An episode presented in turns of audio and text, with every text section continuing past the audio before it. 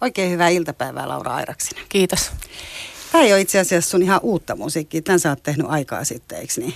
Mm, joo, tämän kappaleen mä oon kirjoittanut varmaan 2006.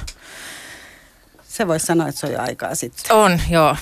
Levy ilmestyi 2013, jolla tämä on.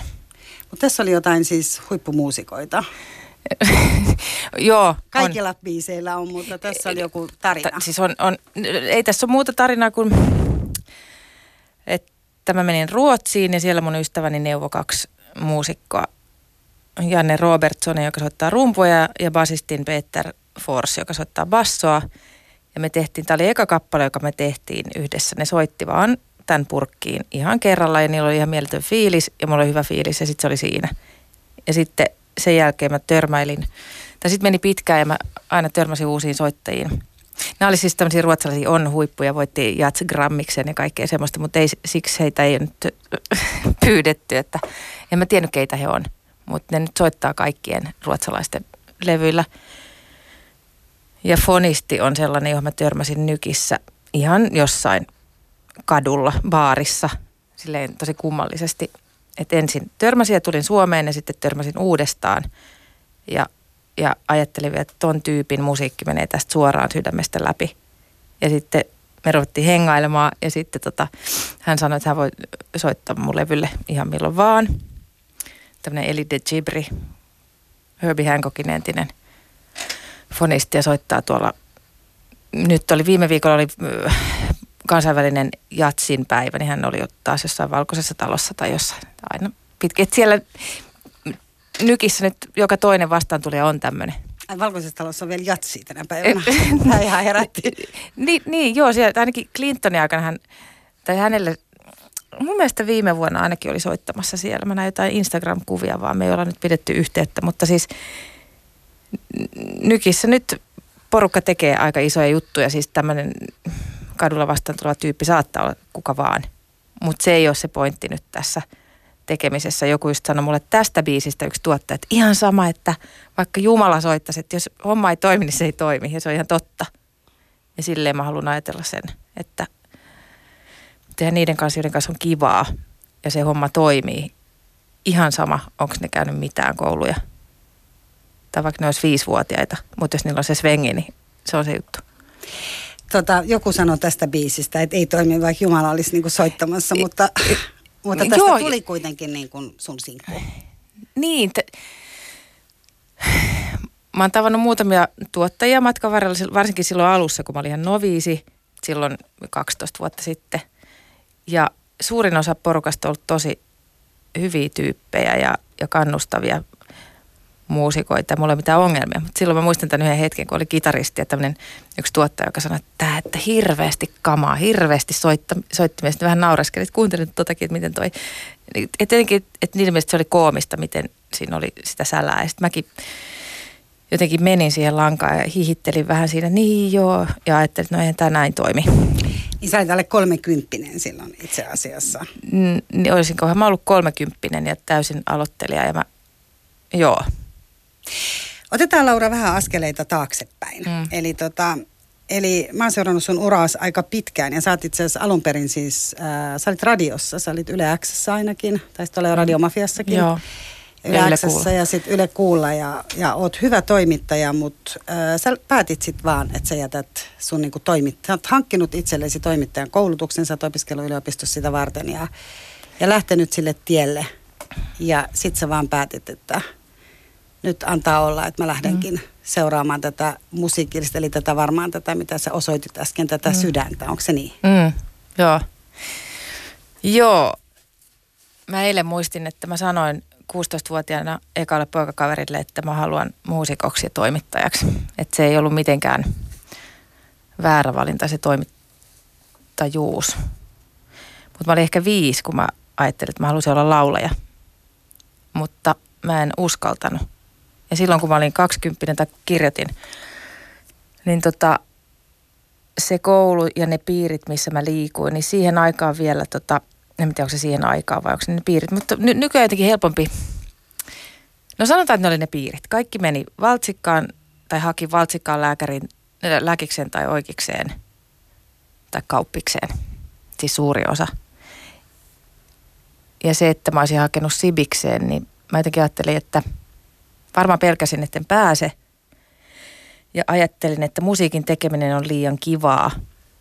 Että sitä ei voi tehdä työksi. Että mun täytyy tehdä jotain semmoista, mitä isoäiti arvostaa, vaikka hän ei koskaan antanut mulle mitään ohjeita. Mutta joku, että mä, että mä voin mennä sukujuhliin ja siellä keskustella isän ja kummisedän kanssa niin, että mut otetaan vakavasti. Joku tällainen ajatus. Ja sitten musaa tehdään niin kuin siinä ohessa. Mutta sitten kun mä tulin, pääsin Ylelle, niin se oli ihan hu- huikeaa aikaa ja onnellista aikaa.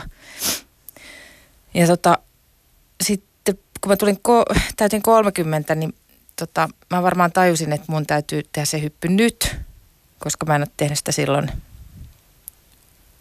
kaksikymppisenä. Ja mulla oli ihan semmoinen fyysinen reaktio tässä.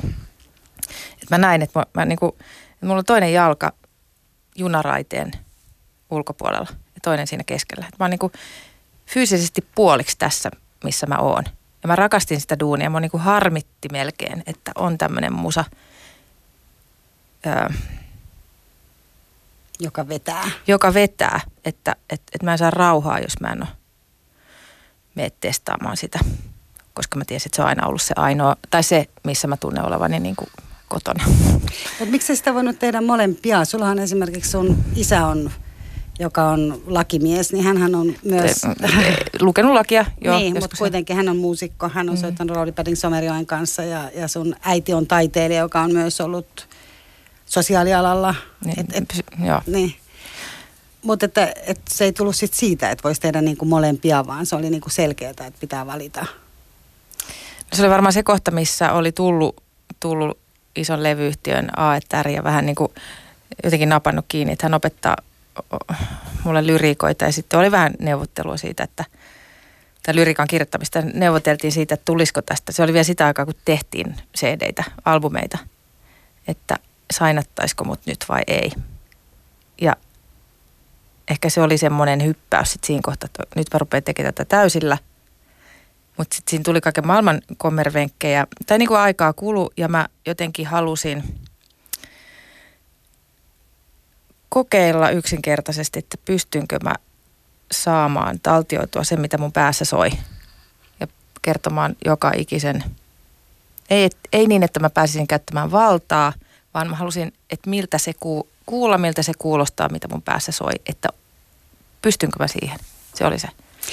Ja kun sä sanoit äsken, että se oli ihan semmoinen niin kuin näky, että sä koit sen, niin oliko se siis sellainen tavallaan, koska siis kyllä toi vaatii hirveästi rohkeutta. Sä, sä olit alun perin, tulit piireistä, missä piti hankkia koulutus myös ja pystyä sanomaan isoäidille siellä, siellä tota, perhepäivällisillä, että mulla on ammatti ja tätä mä teen ja tämä on niin kuin arvostettavaa, niin mistä sitten se tuli se rohkeus hypätä siitä just niin kuin kolmekymppisenä sen sijaan, että sä olisitkin?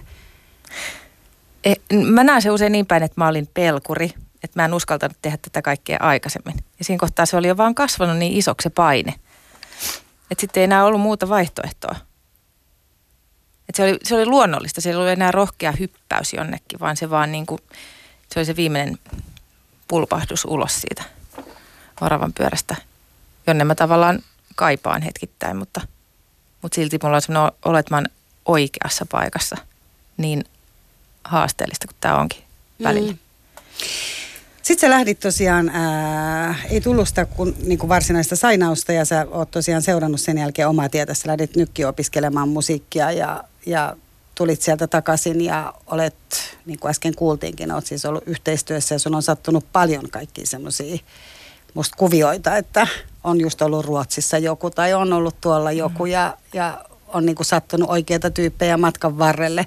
Se on ollut sulla aina ihan hirveän tärkeää, että sä seuraat jotenkin nimenomaan sitä, missä alussa itsekin mainitsit, että, että on se sopiva svengi. Niin. Mutta onko se myös se, tuokse jotenkin sitä rohkeutta sit siihen myös, niin kuin, että onko siinä joku vai? Tai jotenkin niiden ihmisten, se kohtaaminen ihmisten kanssa on mun mielestä niin jännittävää. Sen sijaan, että mä nysväisin jossain studiossa, sitäkin mä kaipaan, että olisi joku tuottaja, joka sanoo, että näin tehdään ja ja antaisi mulle tietenkin sanavaltaa, koska mä en muuten selviäisi siitä. Mä, mä en, jos mä en kokisi sitä hyväksi, sitä musiikkia, mutta tuon ekalevyn kohdalla se meni niin, että, että se oli pikemminkin semmoinen seikkailu. Että se kasvoi ja kasvoi siitä, kun mä olin ajatellut tehdä nopeasti tämmöinen triolevy, jossa soittaa kolme muusikkoa. Ja sitten kollega, entinen kollega Juha Lahti näytti mulle jotain musaohjelmia, että näin sä voit lisätä tonne vaikka jotain jousia. Sitten mä rupesin niitä Juhalahden kirkkonummen kellarissa harjoittelemaan niitä koneita. Ja sitten ne kaikki biisit kasvo semmoisiksi valtaviksi. Sitten sinne tuli sitten oikeat soittajat lopulta. Mutta se oli hidasta, koska mun piti aina jostain kerätä rahaa, että mä voin jotain maksaa niille. Mutta se oli mun mielestä, se oli niin jännittävää törmätä aina uusiin tyyppeihin eri maista ja 14 eri maasta lopulta. Ja kysyit, tuutteko soittaa, niin sanoit, että joo. Ja se tutustuminen oli se juttu ja se seikkailu siinä. Mm. Paljon jännittävämpää kuin se, että, että, että nyt tässä on deadline ja nyt tuotetaan tämä ulos. Ja,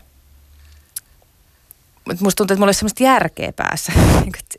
se on se, se kodin perintö hyvässä ja pahassa, että, tai en mä tiedä kodin perintö, mutta meillä on aina kannustettu tekemään, mä ole koskaan pakotettu soittamaan selloläksyjä. Mä toivoin, että mä oltaisiin pakotettu. Mutta siellä aina niin kuin, tai annettiin semmoinen luottamus elämään, että sä teet mitä sä, mikä tuntuu oikealta. Ja isäni ei välttämättä tykkää tämmöisestä taivarannan maalailusta, jossa joku sanoisi, että mä en ollut juurtunut ollenkaan, että maadottunut, vaan mä oon ollut leijunut jossain. Elänyt sellaista ihmeellistä pilvilinnaa, jota en kadu. Niin, tota, niin, äh, niin se, jos, mistä sä ajat, mistä sä tota, niin kuin sä sanot, että, että tota, sä, ensinnäkin sä sanot, että sä kaipaisit sitä, että sulla oli sanottu, että tee selloläksys. Mm. Eli sitten on niin kuin ihan pakko nyt ottaa kiinni. Eli sä olisit kaivannut ilmeisesti semmoista niin kuin vähän määrätietoisampaa menoa. Niin ehkä. Semmoisia rajoja. Mä en missään nimessä halua kritisoida. Mutta jälkeenpäin mä, siis äitini oppeja esimerkiksi, että hän on ollut hyvä ja pistänyt rajat tämmöisissä kaikissa niin kuin, kotiin tuloa ja muissa. Mutta mä en ole ehkä niin kuin, just semmoinen, että miten, miten pidetään taloudesta huolta. Et, tai, tai ehkä, ehkä voisi sanoa niin päin, että meille ei ole koskaan arvotettu esimerkiksi mammonaa. Että jos mä kauheasti nyt haluaisin uuden auton, jonkun hienon auton, niin mä en voi sitä tällä mun liksalla ostaa.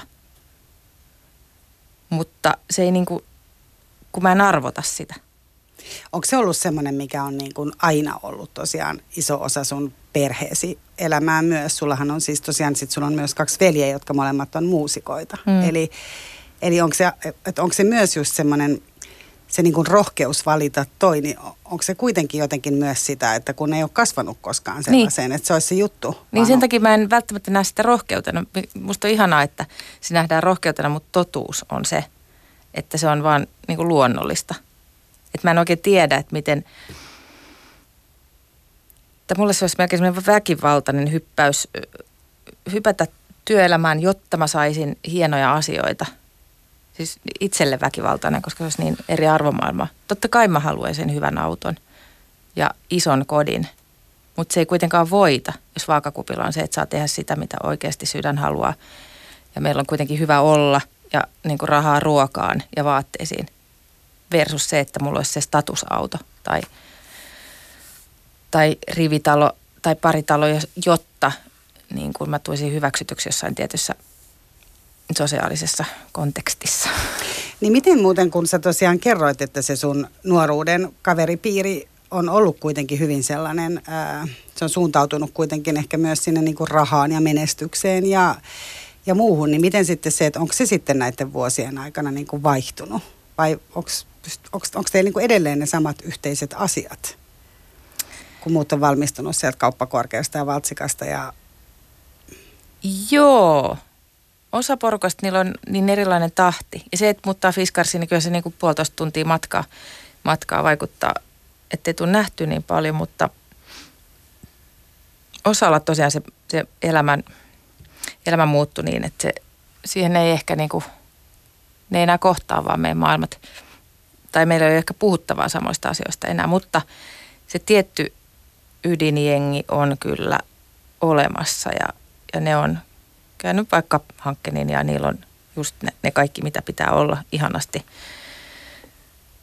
Ja, mutta se ei, se, se ei niin tunnu missään siinä välissä. Meidän kun me tavataan, niin se on niin ne sielut, jotka kohtaa, eikä se ihan sama, että miten, miten minkälaiset ne meidän kodit on. Mutta kadehdit sä yhtään sitä? Eikö sutu, sä oot tosiaan, ei olla vielä menty tässä sen enempää alussa, kerroin vaan, että sulla on tosiaan se, että kun sä jätit sen ää, tavallaan niin kuin vakituisen työsi ja hyvin alkaneen niin kuin radiotoimittaja uran ja lähdit tekemään musaa, lähdit opiskelemaan nykkiin, palasit sieltä, olit Helsingissä useamman vuoden sitten, teit musaa ja sitten tosiaan muutit Fiskarsiin ja nyt olet myös nelivuotiaan pojan yksin huoltaja, niin mm. tota, ja olet ollut hänen kanssa itse asiassa aina yksin. Mm. Niin tuleeko sitten se, että ennen kuin mennään sinne idylliseen Fiskarsiin ja siihen maalaisyhteisöön, mutta tuleeko sulle välillä semmoinen olo, että, että pikkuinen niin kuin kateus kuitenkin niin kuin käy mielessä, että, että muut on sitten osanneet olla ehkä vähän järkevämpiä, eikä aina vaikka seurata sit sitä sydäntä tai ehkä ovat seuranneet sydäntä. Eihän se tarkoita, että jos sä oot opiskelemassa hankkeenilla, sä et seuraisi ihan samalla tavalla sydäntä, niin. kun sä lähdet. Ehkä sekin on muuten ihan tärkeä, niin kuin, että ihan samalla Totta. tavalla, että vaikka se olisi rahan hankkiminen tai niin. sijoittaminen, ihan samalla tavallahan se on sydämen äänen seuraamista. Todellakin, se mä haluan korostaa, että tämä ei ole mikään semmoinen, että semmoinen ideaali. Minä vain, koska minä olen siellä maalla. Niin, hypätkää kaikki sieltä, sieltä hyviltä uriltanne ja ryhtykää taiteilijoista ja muusikoista. Ei, ei, ei se niin kyllä mene. Et, et tärkeintähän siinä on vain itse tunnistaa, että, että tekee itselleen rehellisesti sitä, mitä, mikä tuntuu oikealta. Tai sitä, mikä tuntuu järkevältä, koska siis joo, joo, totta kai jos mä rupean miettimään välillä, niin kyllä mä mietin, että, että on tämä aika kummallista, että mikähän on mennyt niin, missään kohtaa tämä on lähtenyt näin erilleen. Kuitenkin me ollaan oltu tiiviisti siinä samassa, sitä samaa No olimme, me oltiin Kauniaisissa aika erilainen perhe kyllä. Että oltiin me, ajeltiin ladalla ja... Asuitte kerrostalossa siellä suomen ruotsalaisessa Niin ja niin, niin, äiti ja isä oli porvarillisista perheistä, mutta olivat kapinoineet omaa sitä taustansa vastaan silloin 70-luvulla, niin kuin moni teki.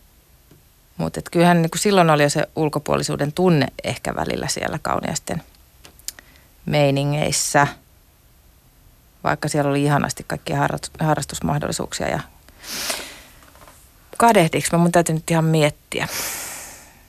Ky- kyllä mä kadehdin jo sitä, sitä turvallista perhekuviota, että on mies ja kaksi lasta ja, ja koira ja hyvä auto ja siisti koti ja sitten se, se mies ja ne lapset tulee tarjottimen kanssa laulaa – hyvää äitienpäivää. Niin totta kai mä... niin kuin, Eli eilinen, eilinen ei ollut helppo päivä. niin, siis jos mä päästän sen, tai jos mä otan, päästän sen valloilleen sellaisen ajatuksen. En aktiivisesti kadehdi. Siis mä eilen, mulla meinasi tulla sellainen itsesäälikohtaus yhdessä, mä en muista mikä, joku, joku hetki aamulla. Vaikka mä sain pojaltani ihanan lahjan ja olin onnellinen siitä. Sitten tuli joku, niin mä soitin äidilleni, joka lauloi mulle myös paljon onnea vaan. Ja sitten jossain kohtaa puhelua unohti, kenen kanssa puhuu, siis Alzheimeristaan. Ja sen jälkeen mulla varmaan tuli vähän semmoinen, elämä on rankkaa, mutta sitten sitä kesti ehkä 15 sekuntia. Mä päätin, että ei hitto viekö, että mä en, mulla ei ole niin kuin, mä en halua tätä. Että mulla on tuolla maailman ihanin poika ja mä oon siitä niin kiitollinen, että se voittaa kaik, kaiken. Ja kaikki tämä on pientä verrattuna siihen. Joo, se äitienpäivä ei ole, ei ole aina kaikkein niin kuin selkeän. Se selvästi herättää paljon tunteita monissa. Ja varmasti jos olisi somessa esimerkiksi, niin se mm. nostattaisi mm. paljon pintaa. Mm. Tota, mutta siis, eli, eli sä lähdit seuraamaan tätä sun ääntäsi ja, ja oikeastaan kun sä mainitset ton ulkopuolisuuden, niin, niin voisiko sanoa, että myös se, että sä et ole lähtenyt sit mihinkään niin kuin ison levyyhtiön esimerkiksi tai muuta, onko se sitten kuitenkin kans sitä, että on vähän ulkopuolella siitä kaikesta niin kuin, vai onko se kans ollut semmoinen valinta, että, että tavallaan, että vaan tällä tavalla mä pystyn tekemään sitä, mihin mä itse uskon ja mitä mun sydän sanoo? Ei se ole mikään ehdoton valinta. Se on vähän niin kuin ajautumista ollut, että, että mä tein sitä pitkään sitä levyä itse ja mä olisin, että jos olisi ollut jotain jengiä siinä potkimassa, niin se olisi tullut nopeammin valmiiksi. Ja mä tein musiikin opettajan töitä monta vuotta ja muita ö, töitä. Et siinä vaan kesti niin kauan, että sitten tota, sit tuli tämä lapsi ja sitten kaikki oli kauhean hidasta. Ja kyllä mä haaveilen edelleen siitä, että olisi joku koneisto tai joku porukka jeesaamassa, mutta ja siis kylillähän meillä oli nyt sit tämä Radio Eli Fiskarsin kylillä. Niin, ruu, Ruukissa. Okei, okay, Ruukissa. Tota, ähm, Radio Fiskars Orkestra, joka koostuu paikallisista muusikoista. Ja silloin mulla tuli tämä ihan tämä päinvastainen asenne tähän seikkailumeininkiin, että, että nyt tehdään nopeasti ja silloin livenä ja pelimanni asenteella levy, pöytälaatikkolevy, vanhoja tekstejä. Tehdään se äkkiä ulos, eikä mitään nysväämistä, vaan siinä pitää olla se soittamisen meininki. Eikä kaiken tarvi olla niin täydellistä ja niitä lauluja ei tarvi editoida. Niin, monta kertaa. Niin. Toi Fiskashan kuulostaa kauhean idylliseltä, että mm. sinne sä oot muuttanut Helsingistä sä teit sen päätöksen ilmeisesti aika pitkälti senkin takia, että kun sulla oli pieni lapsi, sun äiti asui silloin siellä. Mm. Sun äiti oli terve vielä siinä vaiheessa ja, ja sä muutit sinne, kun odotit, odotit poikaasi ja oot siellä nyt asunut, niin vedät siellä kuoroja, hoisit sun muistisairasta äitiä, itse mm. asiassa viime kesänä asti, koska sun äiti sairastui tässä välillä. Eli, eli se ei sitten ehkä ollut ihan niin idyllistä, tai odotitko että se on semmoinen Odottiko me, että Fiskars olisi idylli? Niin, tai, sä, tai mitä sä niinku odotit ja mitä sä oot sitten löytänyt. Sehän kuulostaa siis semmoiselta niinku ruotsalaiselokuvalta, että siellä Laura Airaksinen vetää kolme kuoroa ja Joo. elää poikansa kanssa niinku syö Joo. luomuruokaa ja siellä on taiteilijaresidenssi. Ja kyllä, ja kaikki rakkauden. auttaa koko ajan toisiaan. No on se kyllä sitäkin. Joo, toki on semmoinen näkökulmajuttu, että se mitä mä haluan nähdä, niin sen mä näen. Ja sitten se, sit sitten mä näen sen, kuinka siellä on paljon väsyneitä yksinhuoltaja-äitejä tai väsyneitä äitejä. Meillä on, meillä on WhatsApp-ryhmä, jossa me kannustetaan toisiamme ja, ja se on tosi tiivistä ja tosi ihanaa porukkaa. Siellä on hirveästi. Mm, mutta se on myös aika pieni paikka ja kyllä mä välillä kaipaan sitä Helsingin sitä katuvilinää. Ja nykin, nykkiä mä kaipaan erityisesti, mutta se on, se on aika kaukainen ajatus nyt. Mutta siinä on puolensa, Fiskarsissa on turvallista olla se luonto, joka on jotenkin tosi iso juttu. Minkä takia mä mietin, että jos mä haluaisin muuttaa Helsinkiin, että, että siellä ei ole sitä sitten – ja jotenkin tuntuu, että se Fiskarsissa, kun siellä on paljon niitä taiteilijaresidenssiä, mä en itse sitä paikkaa kauhean hyvin tunne, mutta siellähän on näitä taiteilijaresidenssiä ja muuta, että tuntuu, että siellä on sitten myös jotenkin ne niin kuin ulkomaat mm. tulee loppujen lopuksi yllättävän niin kuin lähelle ja turistit käy siellä tosi paljon, että tavallaan jotenkin voi olla, että täällä Helsingissä ne niin kuin hukkuu jotenkin mm. kaiken keskelle, että täällä on niin paljon kaikkea muutakin, että sitten se voikin olla joku tyyppi New Yorkista ihan tuossa noin vaan. Joo, siis me asutaan residenssitalossa, siellä on yksi, yksi kämppä, naapurissa seinän takana, johon tulee kerran kuussa er, ihan mistä tahansa päin maailmaa ää, taiteilija. Ja siis onhan se ihan huimaa, kun ei itse pääse maailmalle, niin sitten se tulee siihen se maailma. Kerran kuussa aina vaihtuu. Joo. Mikä tuo, että nyt tulee Argentiina ja nyt tulee, tiedätkö? Joo. Meksikosta mulla on pari siis tosi hyvä ystävä ja nykistä ja nyt siellä on ranskalainen nainen ja en tiedä kuka tulee ensi kuussa, mutta siis onhan se, onhan se kun kuuntelee niiden ihmisten juttuja. Ja pari kuukautta sitten oli semmoinen venäläinen nainen, joka oli ollut Moskovassa Duumassa valokuvaajana ja kaikkea, mitä se kertoi siitä, siitä ja minkälaista taidetta se tekee siitä kaikesta. Niin se oli siis, se on ihan kuin saisi semmoisen tosi elämän elokuvan eteensä joka kuukausi, kun ne kertoo. Onko se myös se taiteilijuus, tuleeko se, onko se sun mielestä helpompaa, jos sä ajattelet siellä kuitenkin just se, että siellä sä pääsit, rupesit niin kuin enemmän vauhdilla tekemään sun muuta. Että helpottaako se myös jotenkin se, että se on pieni paikka ja, ja sitä on, monet on lähtenyt tekemään sinne taidetta.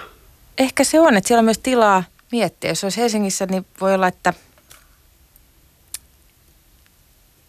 en mä osaa sanoa, mutta musta tuntuu, että mä en osaisi rauhoittua täällä miettimään asioita. Täällä olisi hirveästi muusikoita, semmoisia kaikki mahdollisuuksia ja keikkoja, joihin koko ajan miettisit, minne mä yritän saada keikan tai mutta tuolla on se, se kylä, jos ei näy paljon ihmisiä, siellä näkyy niin peuroja kadulla.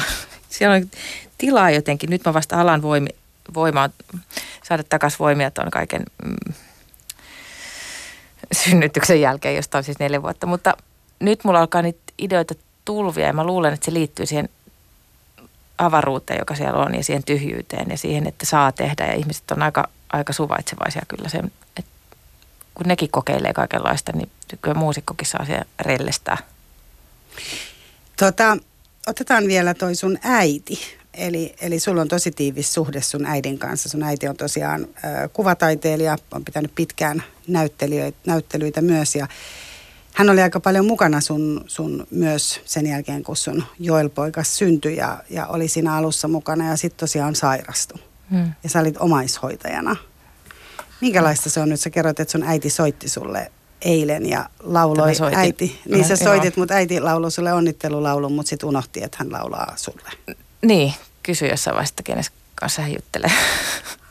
Miltä se, minkälaista se on? Se, jotenkin tietysti se, tässä jo viittasit siihen, että on ollut raskasta joka tapauksessa. Siellä on ollut, sä elit jonkin aikaa kuitenkin sillä tavalla, että sulla oli pieni lapsi ja sulla oli oikeastaan niin kuin kaksi pientä lasta, koska sun äiti ei muistanut enää. Niin.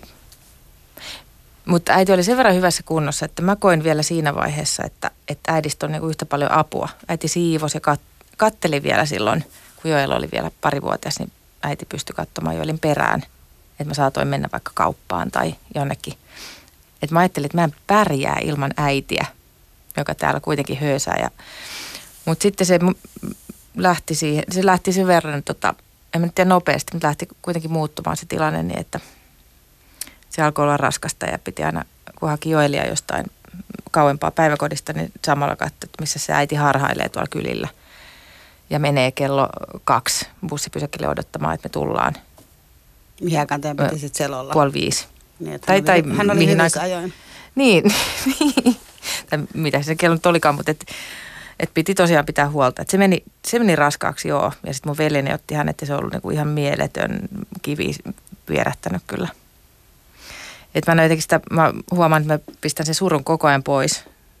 Että eilen ehkä se sitten, tai toissapäivänä kun puhuttiin ja äiti ei muistanut yhtä, yhtä tosi läheistä ihmistä, joka meni puhelimeen, niin silloin mun tuli ehkä e-, ensimmäistä kertaa vähän vierähti kyynel. Nyt ensiksi on ehkä jopa vähän levännyt sen jälkeen, kun on niin. ollut se hoito ja, ja, tai se kaikki hoitaminen ja se. Joo, tuli se helpotus ja semmoinen niin kuin kieltämis. Niin. Onko ja... suututtanut välillä? Onko, se ollut vihanen sun äidille, kun hän on sairastunut? Jossain vaiheessa mä olin joo.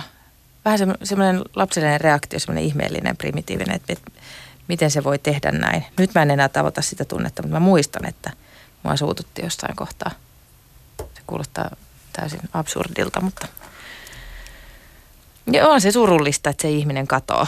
Mutta toisaalta mä myös eilen mietin sitä, että siinä on jotain helpottavaa, että se tapahtuu pikkuhiljaa, koska siinä niin se luopuminen, sen tajuaa sen kaiken katoavaisuuden ja sen, että meidän täytyy luopua pala palalta ja se auttaa takertumaan siihen hetkeen, koska et siinä on vaan pakko takertua siihen hetkeen, kun Joel käveli huoneeseen just kun mä mietin näitä ja, ja otti saippua kuplat ja metaforisesti niin kuin klise, kliseisesti alkoi niitä siinä sit puha, puhallella ja siis se saippua kuplan metafora tässä, että se haihtuu siitä, mutta mut sillä hetkellä mä kanssa täysin, että on ihan mieletöntä, että tuossa on toi poika ja silloin ihanaa ja nyt mä takerrun tähän hetkeen enkä mieti, että ei ole niinku väliä.